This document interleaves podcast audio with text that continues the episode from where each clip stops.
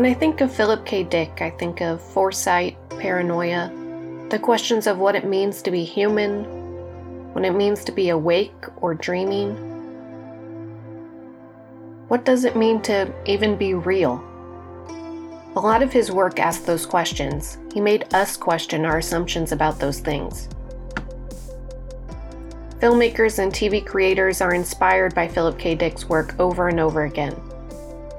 Just in the last few years, there's been a remake of Total Recall, inspired by We Can Remember It For You Wholesale, Blade Runner 2049, inspired by Do Androids Dream of Electric Sheep, and an entire season of vignettes inspired by other short stories um, on Amazon called Electric Dreams.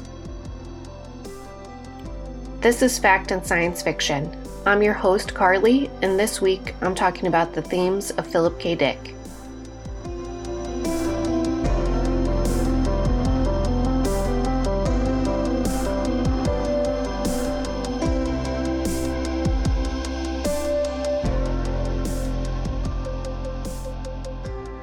Philip Kindred Dick and his twin sister Jane were born December 16, 1928, in Chicago. Unfortunately, Jane died just six weeks later, and this death deeply affected Philip's later life, often inspiring a theme of phantom twins or separated twins in his work. When he was young, his family moved to the San Francisco area. He went to high school and college in Berkeley. He had been really interested in science fiction from a young age, but it was his philosophy classes in college at UC Berkeley that really brought in those themes that he's known for.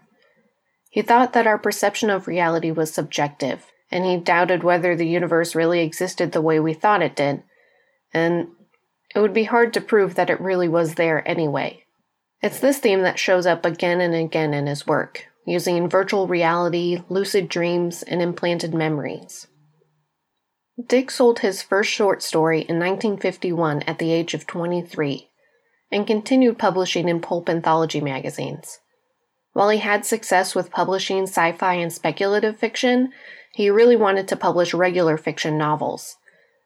Even as Man in the High Castle won the Hugo Award in 1963, he didn't find any critical success in the literary world, only the sci fi world, and he struggled with money for most of his adult life. I found this quote on his Wikipedia entry. Um, he wrote, Several years ago, when I was ill, Robert Heinlein offered his help, anything he could do, and we had never met. He would phone me to cheer me up and see how I was doing. He wanted to buy me an electric typewriter, God bless him. One of the few true gentlemen in this world. I don't agree with any ideas he puts forth in his writing, but that is neither here nor there. One time when I owed the IRS a lot of money and couldn't raise it, Heinlein loaned the money to me. I think a great deal of him and his wife. I dedicated a book to them in appreciation. Robert Heinlein is a fine looking man, very impressive and very military in stance. You can tell he has a military background, even to the haircut. He knows I'm a flipped out freak, and still he helped me and my wife when we were in trouble. That is the best in humanity there. That is who and what I love. Due to the stress and the breakup of his fourth marriage, Dick started using drugs and letting addicts live with him in his home, eventually attempting suicide. This dark period inspired a lot of scenes in his novel A Scanner Darkly. Dick struggled with anxiety throughout his life and throughout the 1970s. He had a series of hallucinations that he believed gave him clairvoyance, and at one point he felt he was possessed by the prophet Elijah. I only mention this because of the religious themes and paranoia and foresight in his work. In 1982, Philip K. Dick had two strokes and passed away at the age of 52. This week I finally watched Blade Runner 2049, the sequel to the original film. I thought it was a reboot, but it's actually a sequel. I'm going to assume you have seen the original, and if you haven't, please do. I want to rewatch it after seeing this new movie. Blade Runner 2049 is beautiful. I want almost every frame to be a print on my wall. It's so gorgeous. And the sound is amazing. The plot, however, didn't really grab me until the second half. So the plot is kind of close to the original, but with a new twist. Ryan Gosling's character Kay is a new generation of replicant who is subservient to humans. He has to obey orders, he cannot lie, and he can't really show emotions.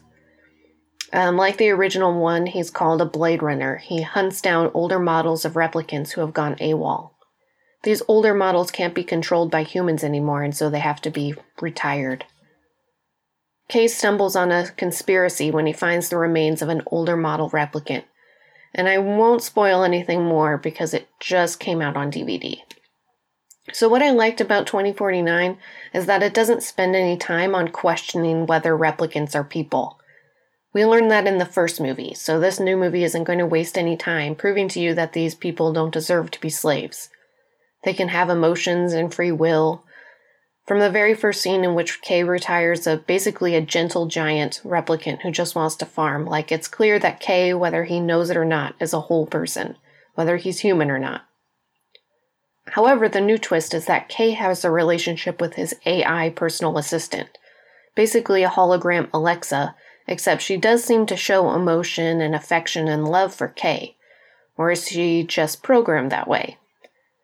You know, it made me question her agency and consent. I'm not really sure if that's what the movie really wanted me to question, um, or just wanted to question whether she was sentient or not.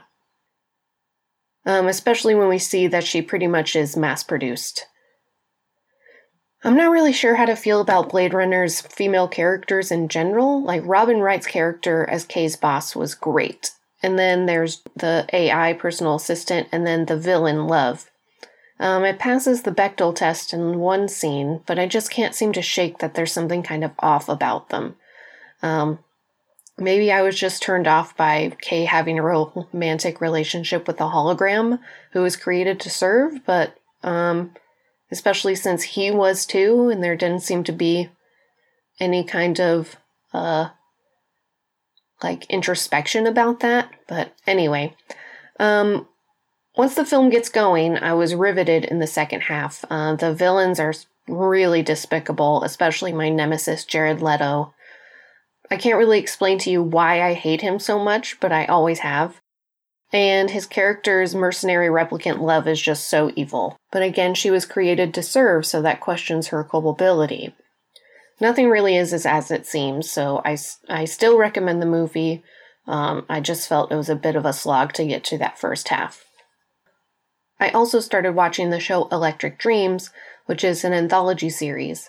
But I'm just going to talk about the first episode called Real Life, so this kind of spoils it, but it's just the first episode, and then all the subsequent episodes are different stories, so in this episode, Anna Paquin plays Sarah. She's a detective in the future. Um, she's a successful at her job. She has a beautiful wife and a good partner.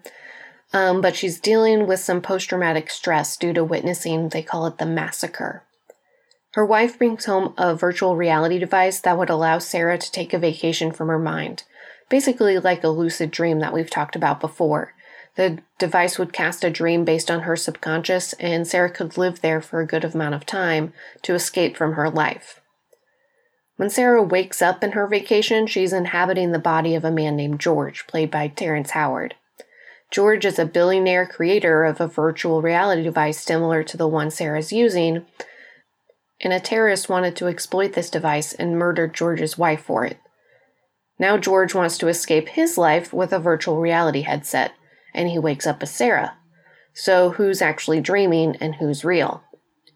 Um, the line between George's and Sarah's reality blends, and at the end of the episode, George and Sarah have to choose which one is real and which one is a dream. So now I'm going to spoil the ending. So if you don't want to know what happens at the end, you can skip forward a few minutes. So I, for one, was disappointed in the reveal at the end of this episode. I did not believe for a second that Sarah would choose to live as George because she wants to be punished for her survival's guilt. Um, and we didn't even learn about the massacre. We didn't even know what was so bad that she would want to give up her life so that she could inhabit this body of a widower in, I think the year was like tw- 2012 or something like that. Like it wasn't in the future. Um, we just had to believe that whatever she witnessed was bad enough that she'd choose the other reality, ultimately going brain dead. So, two thumbs down for that, um, but you guys know how I feel about gay characters always dying. So, this is like the opposite of San Junipero in Black Mirror. So, I was really disappointed by that, and it kind of bothered me for like a full two days after I watched it. Okay, so the other movie I watched last week was 1990's Total Recall starring Arnold Schwarzenegger. So, classic. Um, it came out in 1980, but or 1990, but I always hear people talking about it as an 80s movie. Um, it's directed by Paul Verhoeven, um, who directed RoboCop and, and Starship Troopers, which I describe as sci-fi social commentary covered in ridiculous gore. So Arnold's character Doug Quaid is a manual laborer in the future who has very vivid dreams of Mars that he just can't shake. Another note that I like about Dick's work is that all of his protagonists are typically just regular guys who become embroiled in crazy circumstances. Um, so, anyway, uh, at least they start out that way. Um, so, Doug knows that he's never been to Mars, but at this point, like, Mars has been colonized um, by a corporation, um, but he's still haunted by these dreams. So he goes to a company called Recall that can implant memories of vacation. Are you seeing a theme now? Uh, without you having to actually leave. So Doug chooses a vacation about Mars. Um, and as soon as he's hooked up to the machine, the recall workers realize that he's had his memory wiped and new memories have been implanted. So it turns out he really is a secret agent from Mars. And his true identity wanted to destroy the corporation that's controlling Mars and the resources there. So the movie goes way off the rails after this. There's aliens, there's mutants, there's a sex worker with three breasts, it's schlock and gore. But the best parts were the parts um, Verhoeven got from Philip K. Dick. Like, who really is Doug Quaid? If he can't trust what he remembers, can he even trust what he's seeing now? There's um, a part about halfway through where a doctor tells Quaid that he isn't on Mars, he's still hooked up to the VR at Recall and this is all a delusion he's created himself for his vacation. So there's a really tense few minutes where you really wonder.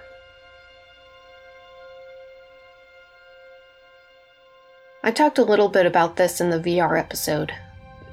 The idea that you have to question whether you're hallucinating or what you're seeing is real. And then what is real anyway?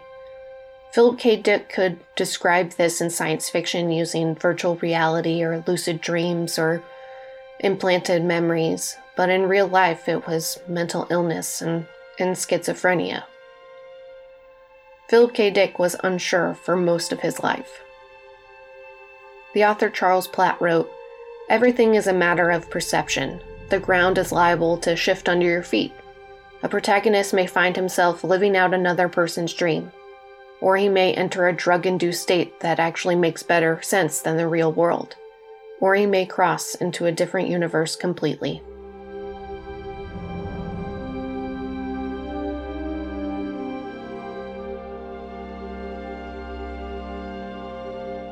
So this has been a a brief discussion about Philip K. Dick. I'm going to return with a regular episode about military science fiction, so hold on to that name, Paul Verhoeven. Subscribe, rate, and review uh, the pod on Apple Podcasts. Find the pod on Stitcher, Pocket Casts, wherever you get your favorite shows. Follow the pod on Twitter, Facebook, and Instagram at Fact and Sci-Fi. Check out a transcript of this episode and other content at factandsci-fi.blogspot.com. And lastly, thanks for listening.